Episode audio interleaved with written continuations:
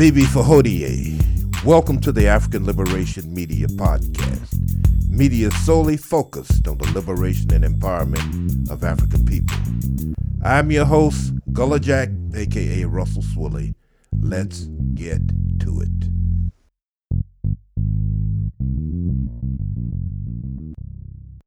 Bibi Fahodie, this is the African Liberation Media. I'm here with brothers Amos, brothers Macaru. I am Gullah Jack, aka Russell Swilly. Without further ado, brother Macaru, why don't you introduce us to our guest? I have the best seat in the house. Abibi Fahodie, Hotep Bado Mapampano, Lafayette African Liberation Media family.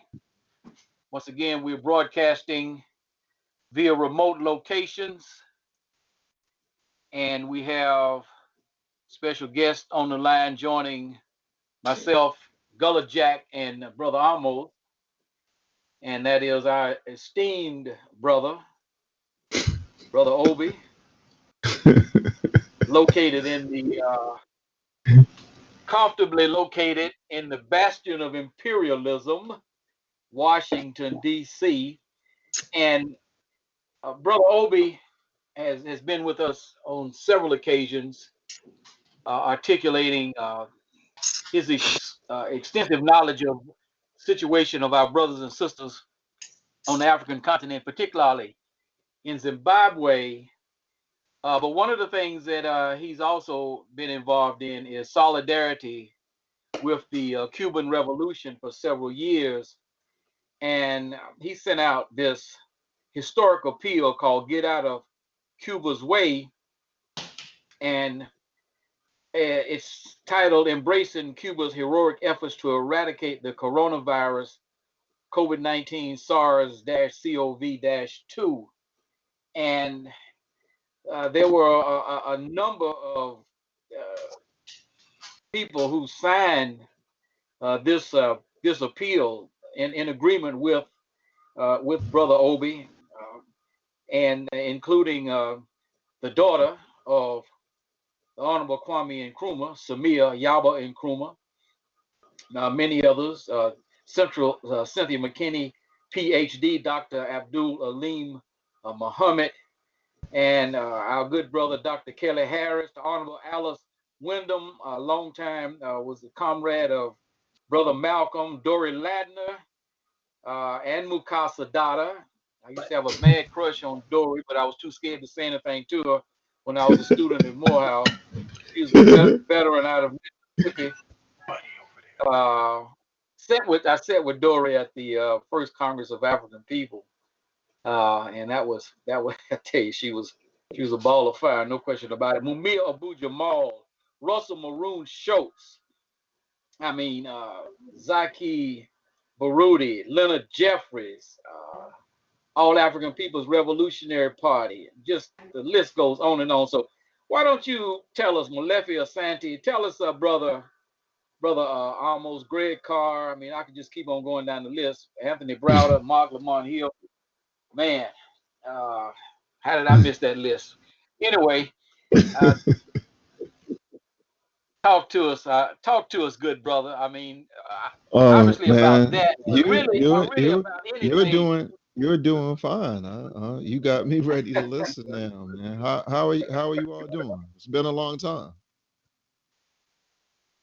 Yeah, it it it it has it has been. Yes, it, yes, it has, and um, um, and just um, it's always a coincidence um when comrades um join hands. Um, I want to wish all of you uh on behalf of uh, the Zimbabwean people and the Zimbabwean liberation struggle, uh, a 40th anniversary of Zimbabwe turned 40 yesterday.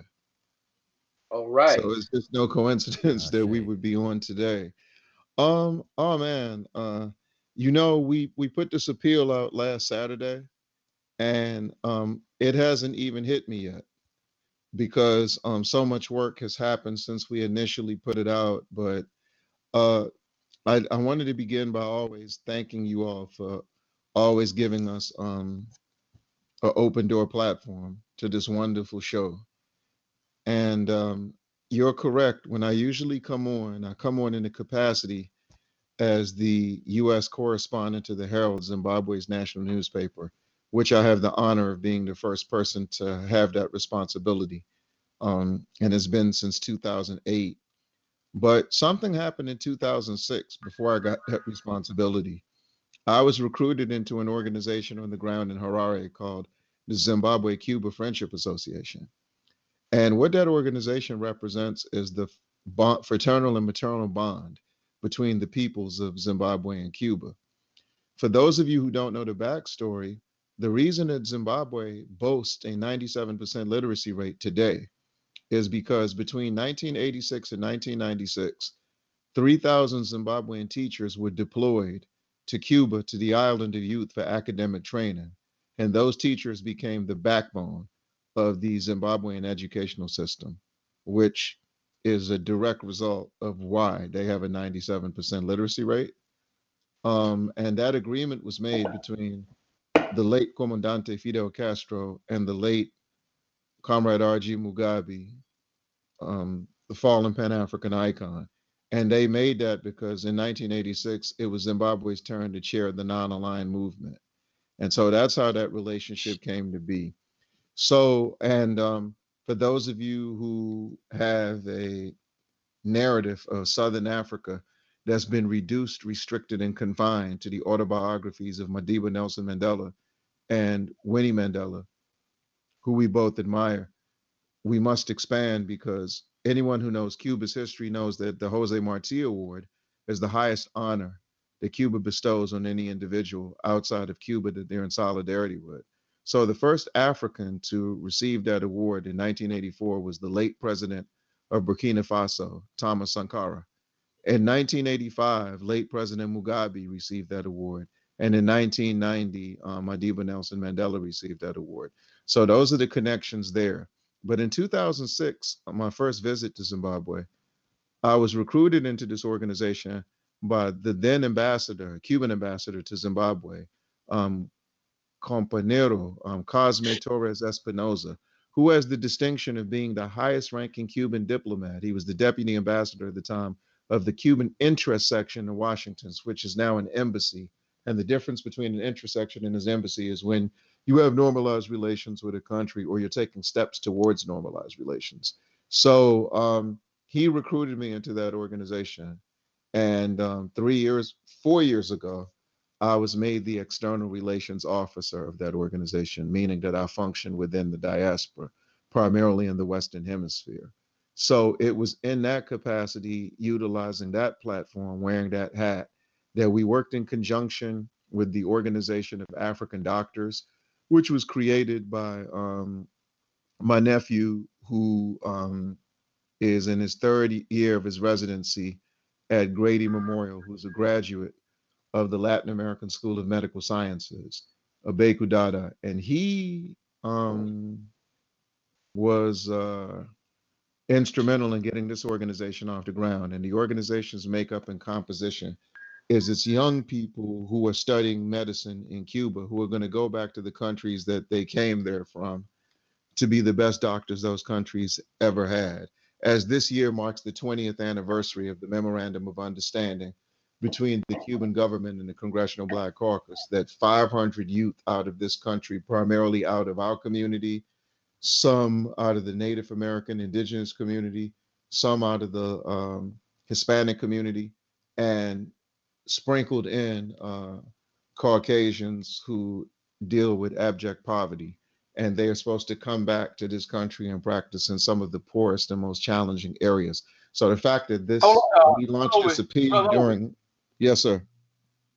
Before you go on, I know I know you don't like to drop names and whatnot, but could would you just for historical purposes for our listeners just tell them uh, who Yeah. your nephew is related Yeah, to? I he's who's- my he's my play nephew, but um, Right. we we convinced him to go to the Latin American School of Sciences when he was 13 years old, getting into all type of trouble in school, not because he had behavior issues, but he wasn't academically and intellectually challenged anymore.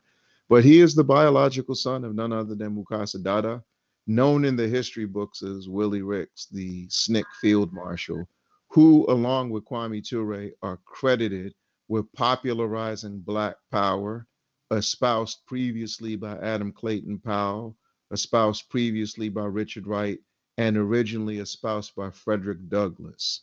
So um, that's the bloodline. And the fact that he went down there and created that organization.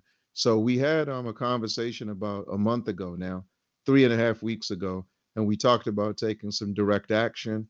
And we did an appeal. Um, and we want to make a distinction for people between an appeal and a petition. An appeal targets organizations, networks, institutions, and individuals who have a rich organizational pedigree.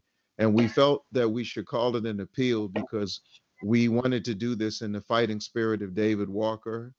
We wanted to do this in the fighting spirit of the Honorable Marcus Mosiah Garvey, whose historic appeal to the League of Nations in 1923 raised the question of genocide, in the spirit of the appeal that Dr. W.E.B. Du Bois dropped on the United Nations in 1947. And that was challenged every step of the way by First Lady Eleanor Roosevelt, who ironically was on the board of directors of the NAACP at the time. And of course, in the spirit of Brother Omowale, El Haj Malik El Shabazz, on Brother Malcolm, who was seeking to drop an appeal to on the UN on behalf of our people in this country before the FBI, CIA, and New York Police Department, in conjunction with the imperialist European intelligence apparatus, had other ideas. So um, we move in that spirit, and our objectives. It's dedicated to um, Manu Dibango, the Camer- the late Cameroonian jazz icon, our brother Ellis Marsalis, the father, the patriarch of the Marsalis nation, if you will, Delfeayo, Branford, Wynton, and others. And um, our brother Bill Withers, whose music touched us for so many decades. And we have um, four um, demands that we're urging that the United States government grant the Henry Reeves Medical Brigade, which is the Cuban medical personnel, permission to deploy an emergency brigade to immediately come to U.S. borders and provide hands on medical assistance be it in hospitals, clinics, and other emergency installations that have been set up. We urge the U.S. government to grant the Henry Reeves Medical Brigade permission to deploy um, a brigade that would not only treat the sick, but conduct hands on training to U.S. medical personnel whose experience dealing with a pandemic of this magnitude is limited or non existent. Urging the U.S. government when they get here to allow them to work in conjunction with three organizations that they have relationships with already. That would be the American Medical Association. That would be the National Medical Association. For your listeners who don't know, those, those are our doctors of African ancestry who were created in 1896 when we could not join the American Medical Association, and the Black Nurses Association. And the last thing is we want um, the Food and Drug Administration, well, the US government, who would give the okay to the Food and Drug Administration for permission for victims of COVID 19, um, SARS CoV 2, to have access to interferon alpha 2B, which was developed over 20 years ago in Cuba Center for Genetic Engineering and Biotechnology. And this measure would be a step in concert with 45 other nations who have made a formal request for interferon alpha 2b based on its proven effectiveness as a form of treatment. And so this is what we put out initially. And as Brother Makara was going a little bit down the list, um, uh, we're we're looking to do the follow up on this right now. And we did this in a week and a half. Okay. And we did not use social media. We use traditional Wow. communication to get this done. Right. Right. We're just getting right. I started. mean, obviously it was. Yeah, I mean, obviously it's a it's a much needed appeal, uh, particularly uh, based on the statistics that we are seeing Mhm. the um, disparities in terms of both infections uh, and deaths Yes. in in a lot in a, in, in a lot of our communities yes, uh, across this country, Mm-hmm. and uh, you know it's just absolutely. I mean, what what can you say uh, about Actually, there, there's something very disheartening to say about it. And um, you know, and you, I think you and I have talked about this before privately. One of the travesties when you look at the laundry list of uh, things done rooted in hatred and genocide, what the very cultural fabric of the United States is politically, culturally, economically, and militarily. One of the things that is downplayed is how, when the United Nations General Assembly takes place every year, with the exception of a quick excerpt of whoever the US president is giving the opening remarks officially opening the assembly, for all intended purposes, the United the, the corporate media, the academic institutions, local uh, media, they cut US citizens off from the flow of information, discussions, and seminars that take place when the whole world is assembled in New York for around two to three weeks. And why that's relevant to this conversation is that 10 years ago, I happened to be with late President Mugabe, and we went to um, a session between the World Health Organization and the African nations. And Brother McCarroll, it was stated at that gathering that NCDs, which, if your listeners don't know what that is, that's non communicable diseases. So you're talking about heart attacks, you're talking about strokes, you're talking about diabetes, you're talking about high blood pressure, you're talking about cancer, to just mention some examples. That NCDs have now surpassed HIV, AIDS, cholera, malaria as the number one killer of the human being. And they said that between 2010 and 2038, they were projecting that in the neighborhood of 57 million people will die in that 28 year time span from non communicable diseases. And they said that the reason that you have such an alarming figure that they're prognosticating is because they're saying that when these pandemics invade your territorial space, people who have illnesses synonymous with heart bad heart condition, synonymous with strokes, synonymous with hypertension, synonymous with high blood pressure, you're going to be the first ones to perish. So when you look at it in that context, in relationship to these disease, these diseases that ravage our community in disproportionate numbers, then it's no coincidence that we are the ones most compromised. We are the ones most threatened.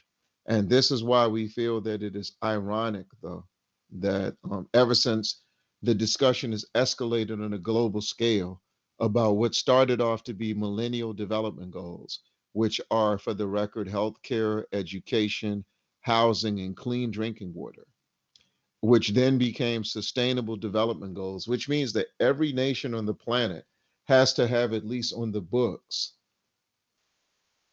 methodology, strategic and tactical planning that they're always looking to improve on to ensure that the people who reside within their borders eventually are recipients of the basic needs. And this is happening at a time where, as we look at ourselves on a Pan African scale, of the 25 poorest nations on earth, 22 of them are on the African continent. And the only three that are not are Haiti, which technically is Africa, the Solomon Islands, which technically is Africa, and Afghanistan. And of the 784 million inhabitants on Earth that live in extreme poverty, and numerically speaking, um, extreme poverty are people that live on a dollar ninety cents a day. 400 million of that 784 million live on the African continent.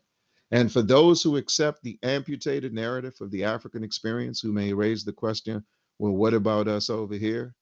We'll never forget you. You're 20, you, the US born African, commonly referred to as the African American, you make up 21% of the poor in this country, even though you're 12% of the general population. So we are vulnerable, vulnerable, vulnerable, vulnerable.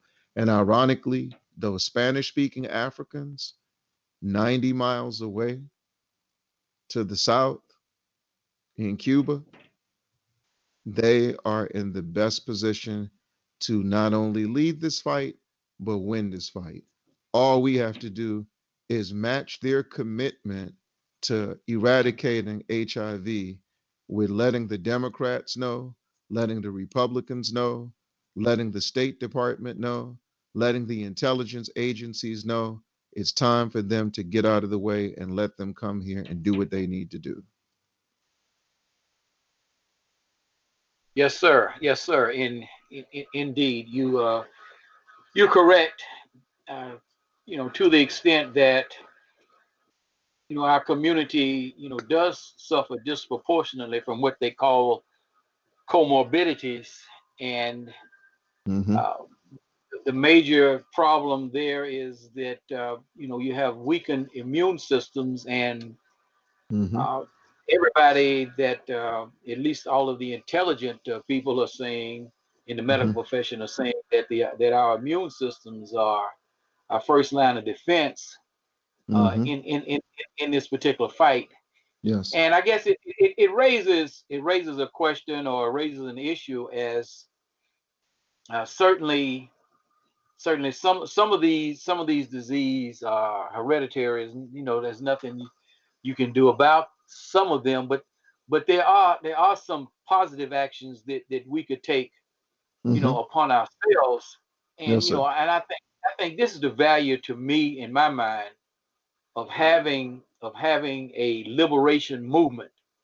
Uh because because not the the the positive the consciousness that's instilled coupled with the work that's being done Mhm. just in my in my opinion you know based on my experience has an overall positive impact Mhm. on the people who are involved in struggle Yes, sir. and and so you know one of the things that that you know we were doing we were doing all types of training for example physical conditioning and Mhm. you know martial arts training other types of training Yes. these types of things when when you have a mass of people engaged in positive action it just has an overall in my opinion health benefit and that one the- another thing that it does in my opinion is that it reduces what's called the allostatic load that uh, that that that impacts us as a result of living you know under the conditions of white supremacy Mhm. uh, you know, this this this is another factor that that causes um, you know our death uh, prematurely. Uh, You Mhm. know, here in here in the bastion of, of, of imperialism. So Yes, sir. there's clearly clearly a need to rebuild Mhm. a a mass a mass liberation movement. And I know that um, that you're a person who is activist oriented. We have a lot of we have a lot of people Mhm. that talk, but but but not, not enough people who are doing who are doing Mhm. things. Um, why don't yeah. you, uh, brother Obi, um, Mhm. regarding um, regarding what's happening from your perspective on the African continent as a as as as a result of as a result of this pandemic. Um, I, you know, one of Um, the Africa- sites that Yeah, Africa. Africa. I think that what it is is um, because they're used to dealing with pandemics, they're more equipped. It, it, it- and it's just the irony is that this country is um, leading to cases of deaths. Now, um, I'll get back to Africa in a second because ultimately, you know, Africa's first for us. But let me just say this: um, 20 years ago, was my first visit to Cuba. As a matter of fact, I haven't been back in 20 years. We jokingly tell them we're not coming back until we implement the things we've promised. and we've promised a lot, and we just try to do our best. But with that being said, I was there for the Organization of Caribbean and Latin American Youth Conference, OCLAE. And that's something that different countries in the Americas, they rotate and they have the conference. And it was Cuba's turn to host it, so you know the delegations were large. And interestingly enough, at that conference was the first time that Comandante Fidel Castro made his first comments about the Elian Gonzalez situation. And he said that um he it hurt him a lot that the United States decided to use abduct a child to make a political statement. But with that being said, he was extremely um, happy that it backfired on them because he said what happened is the average US citizen learned more about Cuba's revolution in a four month period than they had in 41 years. And with the advent of technology, even though you are right, um, we have many uh, gold medalists and silver medalists if we were to have a tongue Olympics. There's no question about that at all. And right. the disparity between the articulation of ideas and execution of ideas is arguably wider than it's ever been when it comes to the battlefield on behalf of our people. I would never disagree with you there. But with that being said, the average US citizen has learned more about Cuba's healthcare system in the last month than they have in arguably the last 50 years. And right. this is why when people saw that we have the National Council of Churches on board with this, Joan Brown Campbell, the former General Secretary of the National Council of Churches, um, a state senator, Malika Fortier, the Honorable Malika Fortier out of Alabama's 23rd district, arguably the poorest district in this country, a city council at large of Prince George's County, the most affluent African suburb in this country. You mentioned Cynthia McKinney earlier. I mean, I think that this speaks to that. So, and then when you compare this, Brother McCarroll, to 15 years ago, when Comandante Fidel Castro called the State Department 24 hours after Hurricane Katrina hit the Gulf region, and they were very rude and disrespectful. And he said he was only calling to tell them that 500 medical personnel from Cuba who specialize in dealing with environmental disasters were ready to come to um, the Gulf region. And they hung up on him.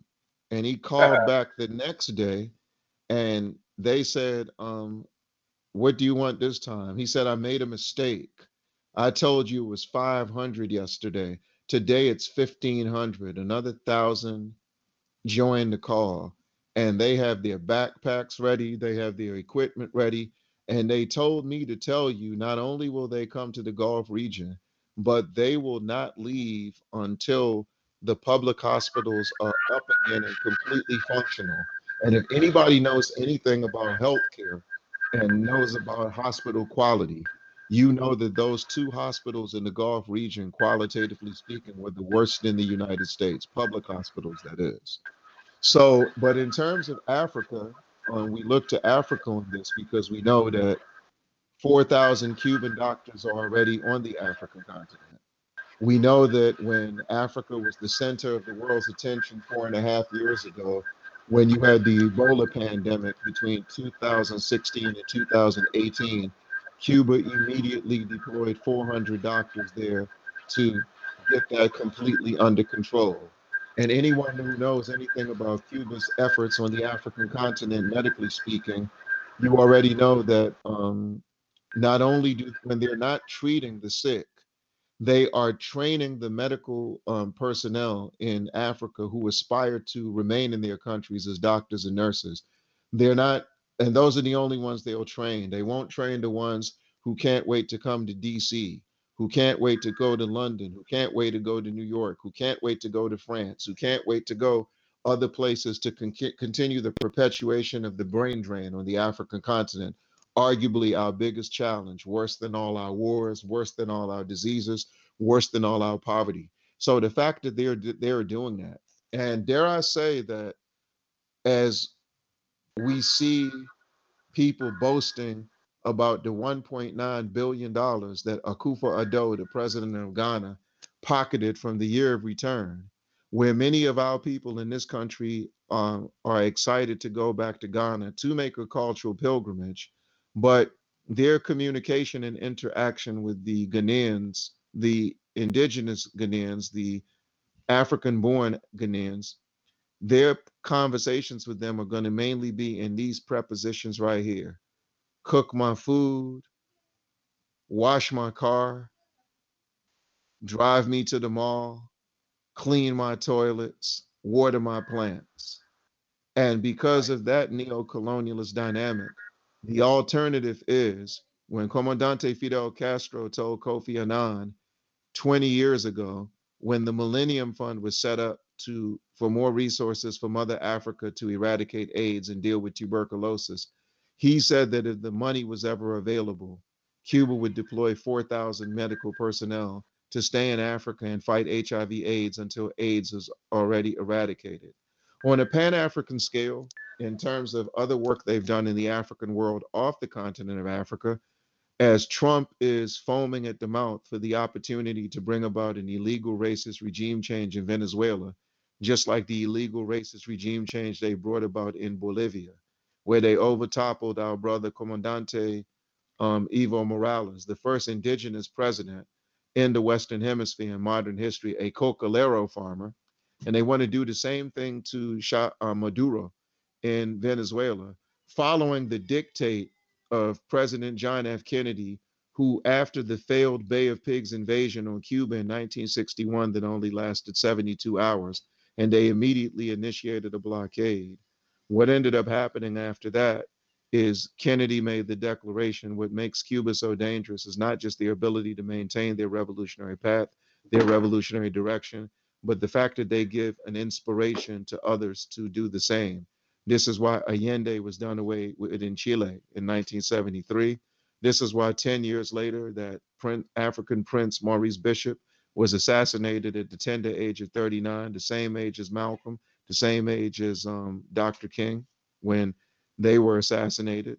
So um, I say that because if you pay attention to Cuban Venezuelan relations, you're familiar with something called Operation Project Miracle, where Cuba and Venezuela collaborated on a campaign that came very close to having a 100% eradication rate of blindness in um, in Venezuela in, in assistance with Cuba. So we just wanted to chronicle um, the work they've done in Africa, and they're equipped to go to Africa. And the one thing we're envious of Africa on is even though 98% of our governments in Africa are so neo-colonialist and so reactionary, that they're remote control based on how submissive they are to Washington, submissive they are to France, submissive they are to Germany. The one thing they won't compromise on is they keep their shores open to Cuban medical personnel to come in. And the other thing that I wanted to say real quickly is another important aspect of this conversation is when you look at Cuba's medical personnel all over the planet, the one big misnomer is the countries that embrace them with open arms are ideologically compatible with them.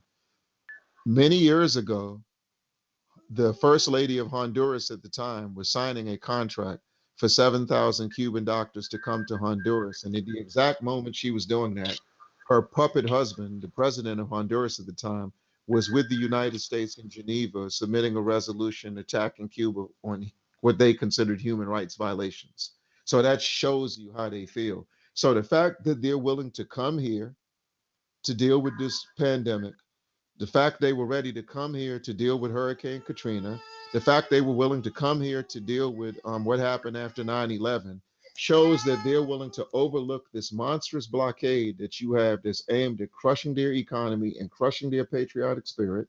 The fact that they're willing to overlook a military base that has been in their nation, going back to the days of the Spanish American War, this hostility. Because if you know US history, you know the Spanish American War was a war between Spain and the United States over the annexation of Cuba. And you know that the first seven presidents of this country wanted Cuba to end up the way Texas and California did, sucked up like a, a vacuum cleaner does dirt from Mexico. So the fact that they've been fighting and resisting for such a long time, this is the same place where the Honorable Marcus Mosiah Garvey had 40 chapters of the Universal Negro Improvement Association African Communities League.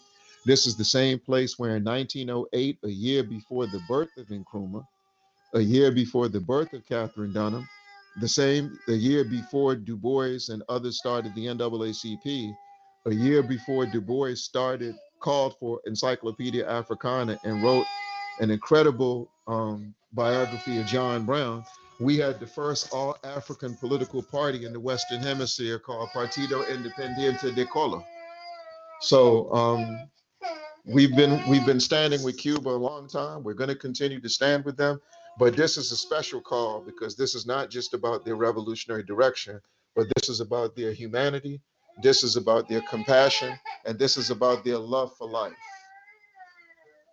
And the fight is being waged by who they consider their greatest army of all, not the guerrillas who overtoppled Batista, not the guerrillas that fought with us in Angola for 14 years, not the guerrillas that were ready to fight with us in Guinea-Bissau, Mozambique, and the Congo, but their doctors. That's who they consider their nurses, their specialists. That's who they consider their greatest army. And we want to give them the ammunition to come to New York, to come to North Carolina, to come to Alabama, to come to Detroit, come wherever they're needed, and on the battlefield, bury the corona pandemic. It's the least we can do. Has been a long Yeah. time. Yeah, uh, you know, one of the things that you know in that in that context, uh, despite the warning from, from the Trump administration, sound, sound like sound like uh, how old is your son now? He's 19. mo- He's 19 months. He he's calling. and, That's him uh, in the background calling for them to come too. That's good. And and almost your son, how he's 19 months. Yeah, brother, almost. How old is your son? Uh, he's 13 months. So okay, so they, they, they're gonna they, they're gonna be struggling side by side over your son and Yes, uh, they are. son. Yes, They- we they're hope right so. there. Uh, we hope yeah, so, definitely. brother. They'll, they'll be right there struggling together. Um, Yes, sir. You know, just speaking of, uh, I saw a report that said Cuba, this is even before this uh, pandemic, had about 37,000 medical workers active in uh, 67 countries uh, uh, around the world. Around the world, and Yes. uh, it, it, it just goes to show, in, in my opinion, uh, you know what great uh, humanitarians, a great humanitarian uh, orientation uh, they have, because there are some people who would say, uh, you know, the, the heck with the the imperialist countries. I mean, you know, uh, you know, you all you all have been trying to kill us since 1959, or you know, actually before, th- uh, even longer. Uh, if you go back to, um, you know, Columbus or whatever. But but the fact that but the fact of the matter is that despite that, they still they still will will send people uh, to to countries uh, without Italy, without hesitation. And the one Without thing that they, the the one thing they're trying to sweep under the rug is how effective the young people are who went to medical school there, who've come back to the United States. What an exquisite job they've been doing in their respective areas. This is public knowledge. They know about it, but of course, you know, it's our job to bring it up. But the ultimate insult to injury, too, is who the brigade is named after. It's named after a European. They called him in Cuba El Inglesito, the little Englishman named Henry Reeve, who was a brigadier general in Cuba's um, army. He fought in the uh, first 10, the Cuban War of Independence from 1868 to 1878. And he was a drummer boy in the Union Army during the US Civil War. But he defected and fought with the Cuban people. And they named a brigade after him. He was born in Brooklyn, New York on April 4th, 1850.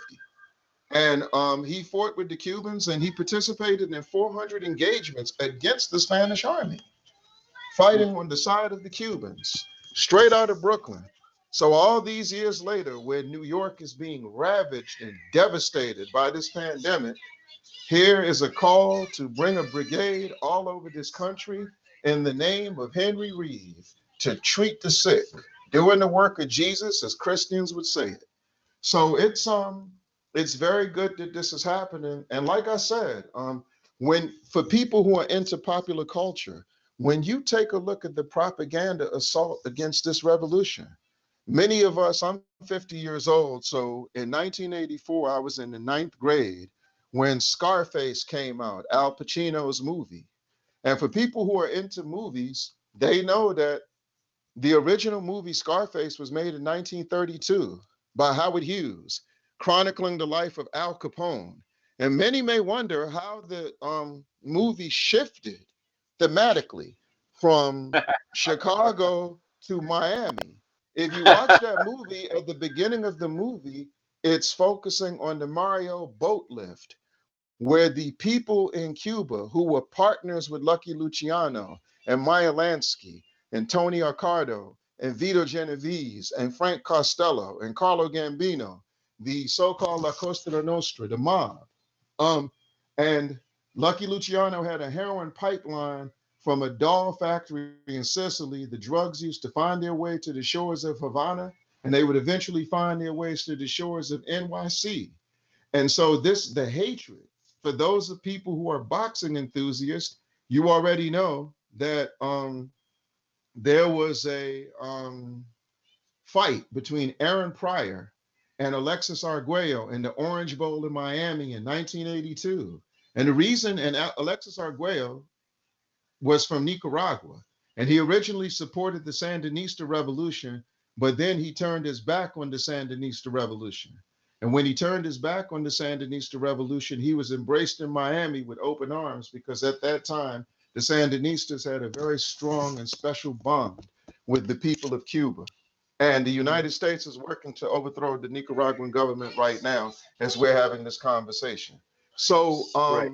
you see, you see that this is business as usual, but the difference is people have a heightened understanding, they have a heightened purpose, and we're finally recognizing that this can't be business as usual for us. We're not worried about how the Democratic Party feels about this. If it makes Joe Biden's face beetroot red, so be it.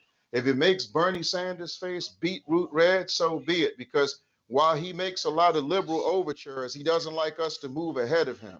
He still has that old fashioned paternalistic liberal attitude where he feels he that progress and justice and truth should happen on his stale clock. But we're not waiting for him.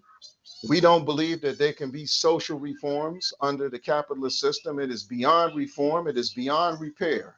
But let us, in the name of the struggle, dealing with non communicable diseases, let us, in the name of empowering the next generation to be the type of doctors we can be proud of, because when those kids go to Cuba for medical school and take advantage of a $250,000 scholarship and come back here bilingual, we're going to have more Daniel Hale Williams, that's all, more Charles Drews, that's all. And then their worst nightmare, doctors like Frantz Fanon, doctors like um, Agostinho Neto, who led the MPLA in Angola, doctors like Samuel Pranyatua, who was the number two man in ZAPU in Zimbabwe those type of doctors, nurses like Harriet Tubman, Araminta Ross, their worst nightmare, because um, medicine and the law, when you're really practicing them um, the way they're supposed to, you tap into your humanity, you tap into your decency, you tap into your compassion. And I say that because one of the things that the West has done in attempting to give a liberal interpretation of Cuba's work in the field of medicine. They call it medical solidarity, as though Cuba's medical efforts are to score points politically. So, a socialist revolutionary country can't have compassionate human beings. This is the narrative that they try to spread. And the irony is like when we just went over the history of the mafia, the fact that this Cuban medical personnel were welcomed in Italy the world was shocked two weeks ago when 54 of them landed in Italy and people were on the um on the runways cheering, waving Cuban and Italian flags together. And then a member of French parliament got up and said that say what you want about Fidel. He's not here anymore. Say what you want about Che. He's not here anymore. But those Cuban medical personnel are needed in France, the home of de Gaulle the home of the colonizers of Algeria, the home of the colonizers of Haiti, the home of the colonizers of Guinea, the home of the colonizers of part of the Congo, part of the Cameroon, the colonizers of Senegal, the colonizers of Mali, the colonizers of Burkina Faso. And when you know the relationship between Cuba and Burkina Faso, you know that um they broke a record in having children get quality vaccinations. And let me just say this to some people who have moved in the direction of herbal medicine because some of them are whispering in our community saying, How authentic is this? And they're questioning the whole push for the um, interferon alpha 2b. This is what I have to say to them. This isn't the time for that. And what I mean by that is because if you do your research, if you do your due diligence, since you're supposed to focus on green medicine, you would know that Cuba is the first country in the Western Hemisphere to make green medicine part of their national health policy.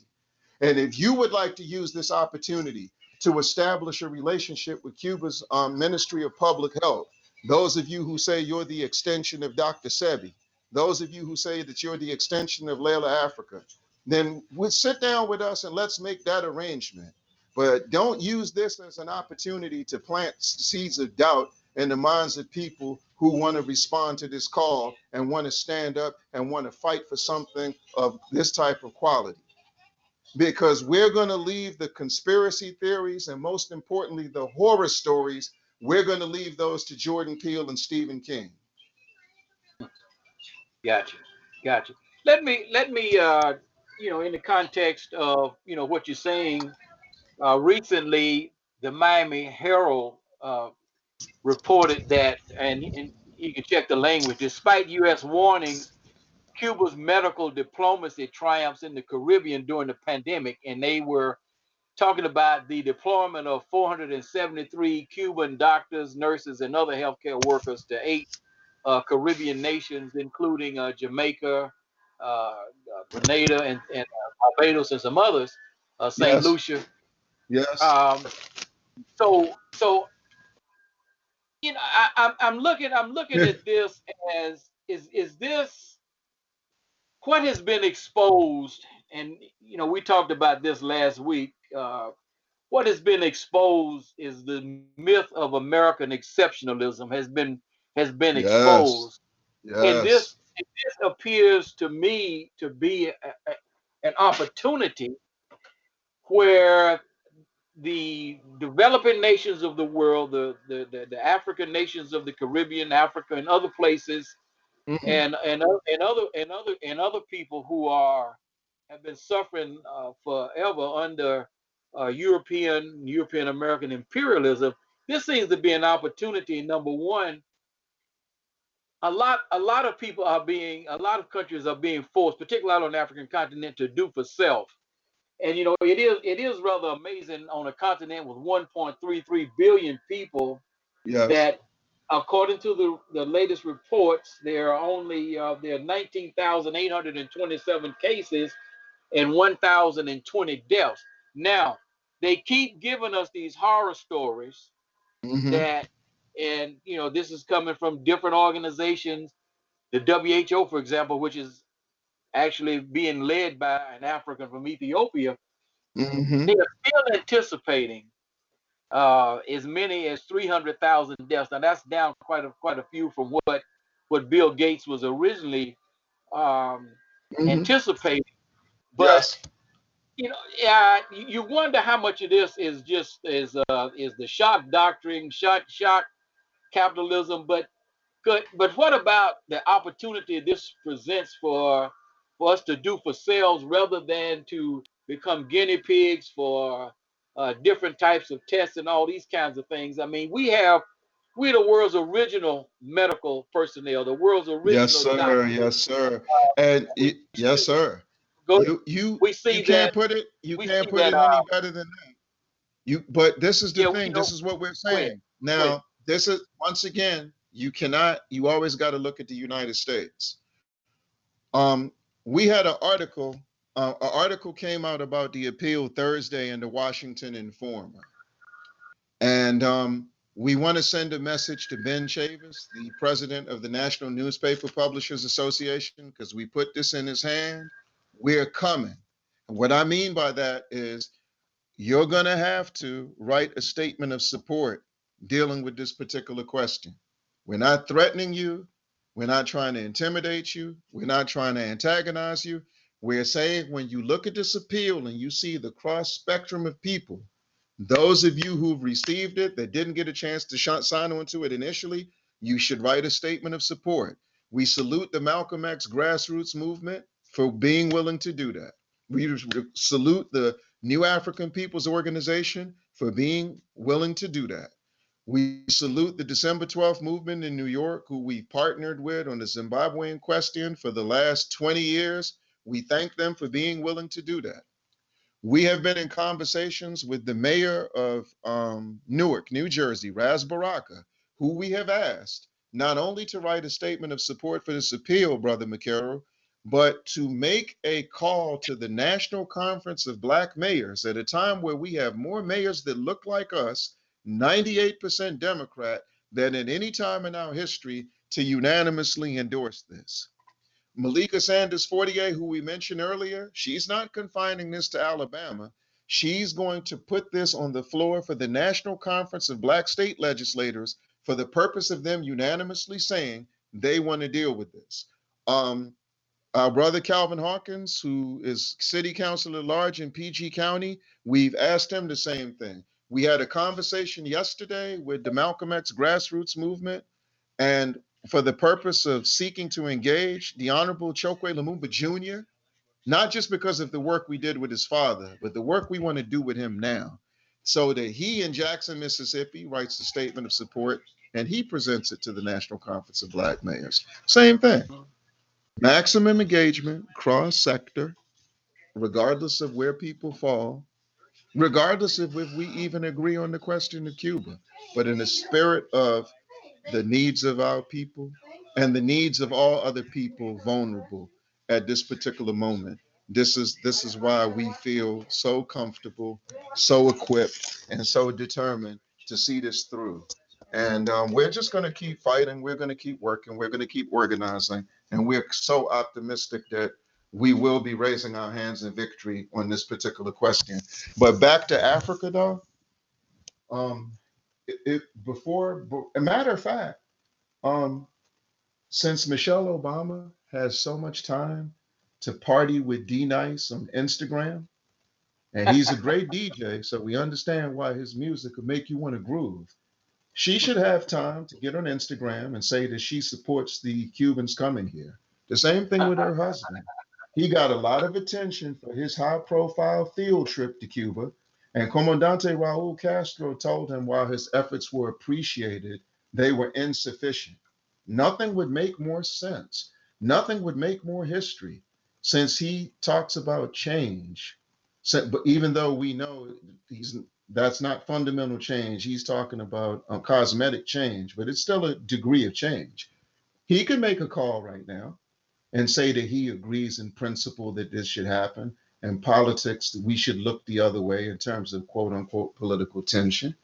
If he really wanted to show that he's a trailblazer, if he really wanted to show he's a courageous thinker, if he really wanted to show that he was a forward thinker, he should he should do this. So, um, and we have our children and the Mass Emphasis Positive Action and Creativity Youth Brigade, who are going to um, create a docu- mini documentary where they're going to be making a call. We got a 16 year old baby named Zaire Muhammad, who's the president of the Black Student Union at DeMatha High School. For those of you who are basketball fans and that are listening, that know the legendary DeMatha in terms of sports he is making a call to all the presidents of the Catholic HBCU, uh, of the Catholic Black student unions in this country, saying that in the spirit of the social gospel they claim to champion, in the spirit of the liberation theology that they claim to champion, will they stand up? We've got um, students who are willing to engage all the student governments at the HBCUs. And for those who like to have spirited intellectual conversations, this is the work of Booker T. Washington here. He he had Negro Health Week going on in this country. After the success of the Philadelphia Negro, Du Bois did another study called The Physique and Health of the Negro American. And if you know Du Bois' history, his firstborn child with Nina Gomer died from a from a disease because due to segregation couldn't be treated. So this is a this is an ongoing. We said We've been fighting for quality health care since 1896 when the National Medical Association was born. We know the Honorable Marcus Mosiah Garvey had the Black um, Cross Nurses Association. This is just a this is just a continuation of that fight, and Cuba just happens to be the shield of this fight. Cuba just happens to be the face of this fight.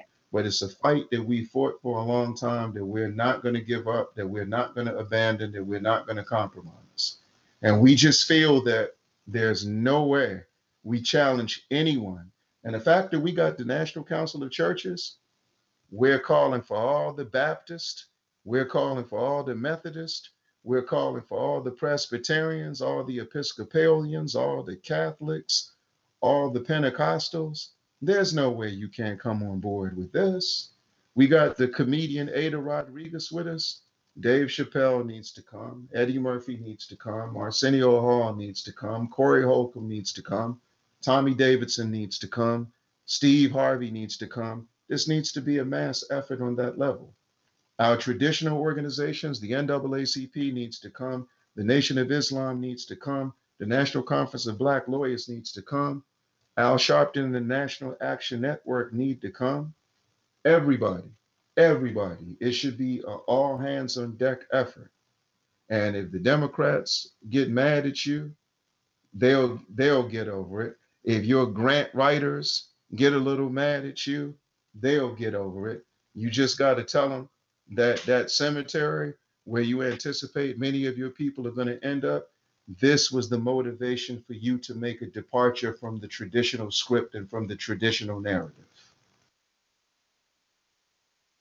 Yes, sir. Yes, sir. Yes, sir. Well, well said. I mean, you know, in a country uh, that now has over uh, 40,000 deaths and over 760 confirmed cases, I mean, you, you would think that uh, you would think that it would be a no-brainer, uh, but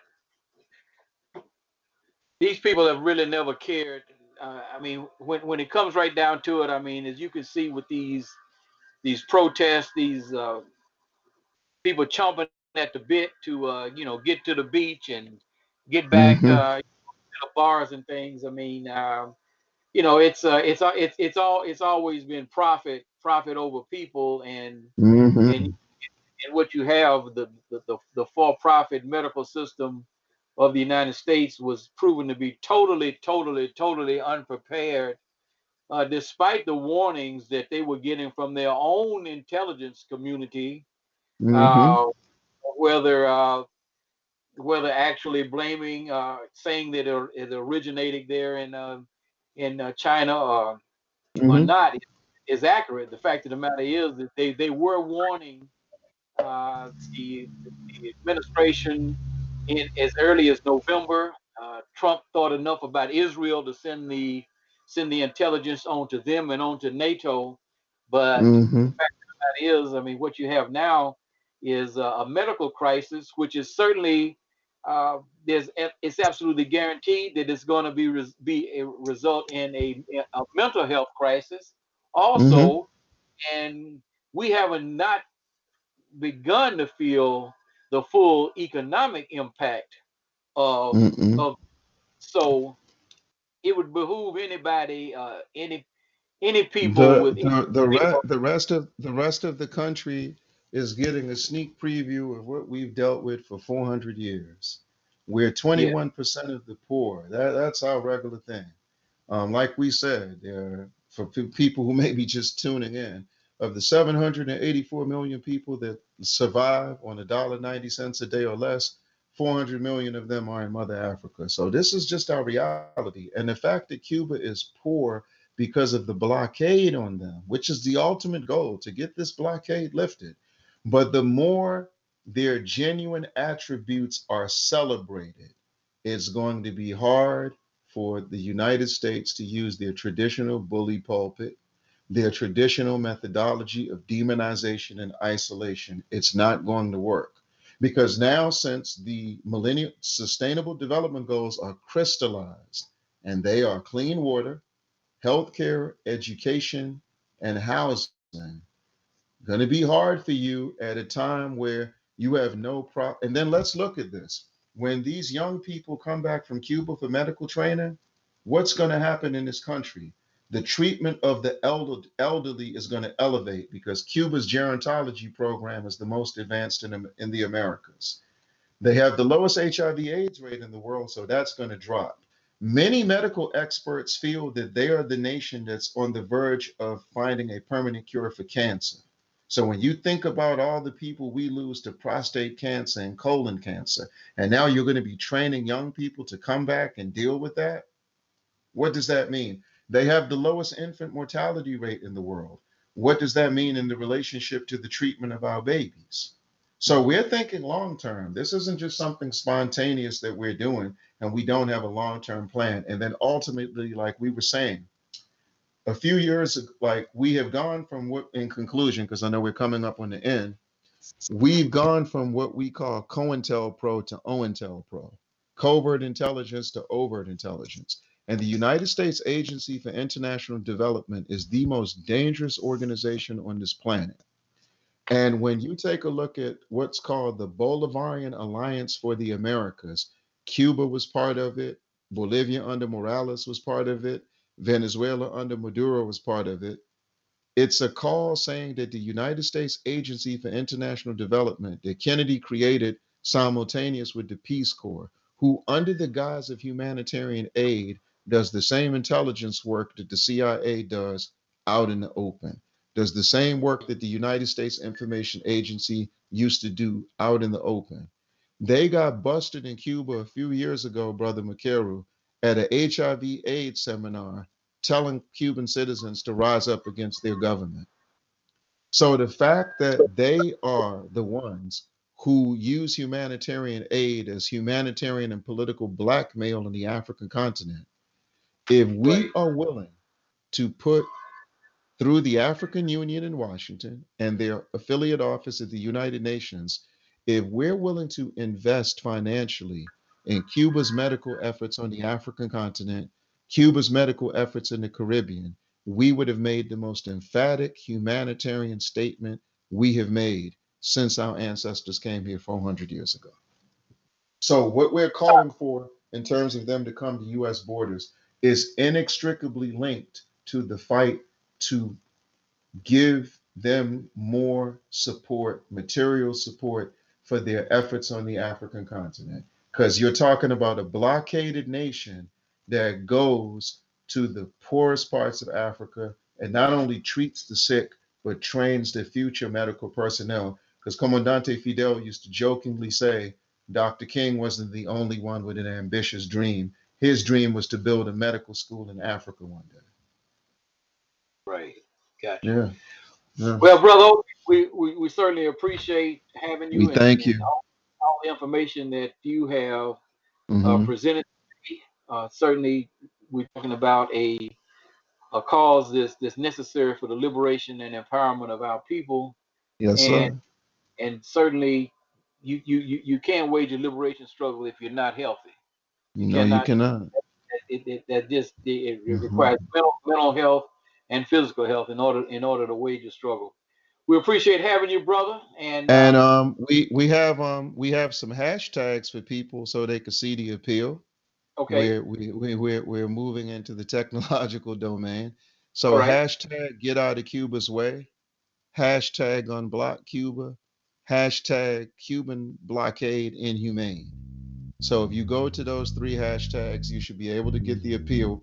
You see the laundry list of endorsements, and you'll be able to keep up with us. Our website should be ready by tomorrow. We'll forward that to you so that Okay. people can stay abreast and find out how we plan to follow up. power or the lack of power. I want to repeat this power or the lack of power. If your education in this institution is not about gaining real power, not jobs, because your jobs do not represent power. Not getting elected, that does not represent power either. Uh, buying your houses and fine clothes does not represent power. If it is not about real power, you are being miseducated and misled, and you will die educated and misled. Your study of black history is merely an exercise in feeling good about yourself, then you will die feeling good. The study of history then must be more than the pumping up of your self-esteem and the pumping up of your pride. Those things are important, but ultimately, those things are not the means by which we will save ourselves as people in this world.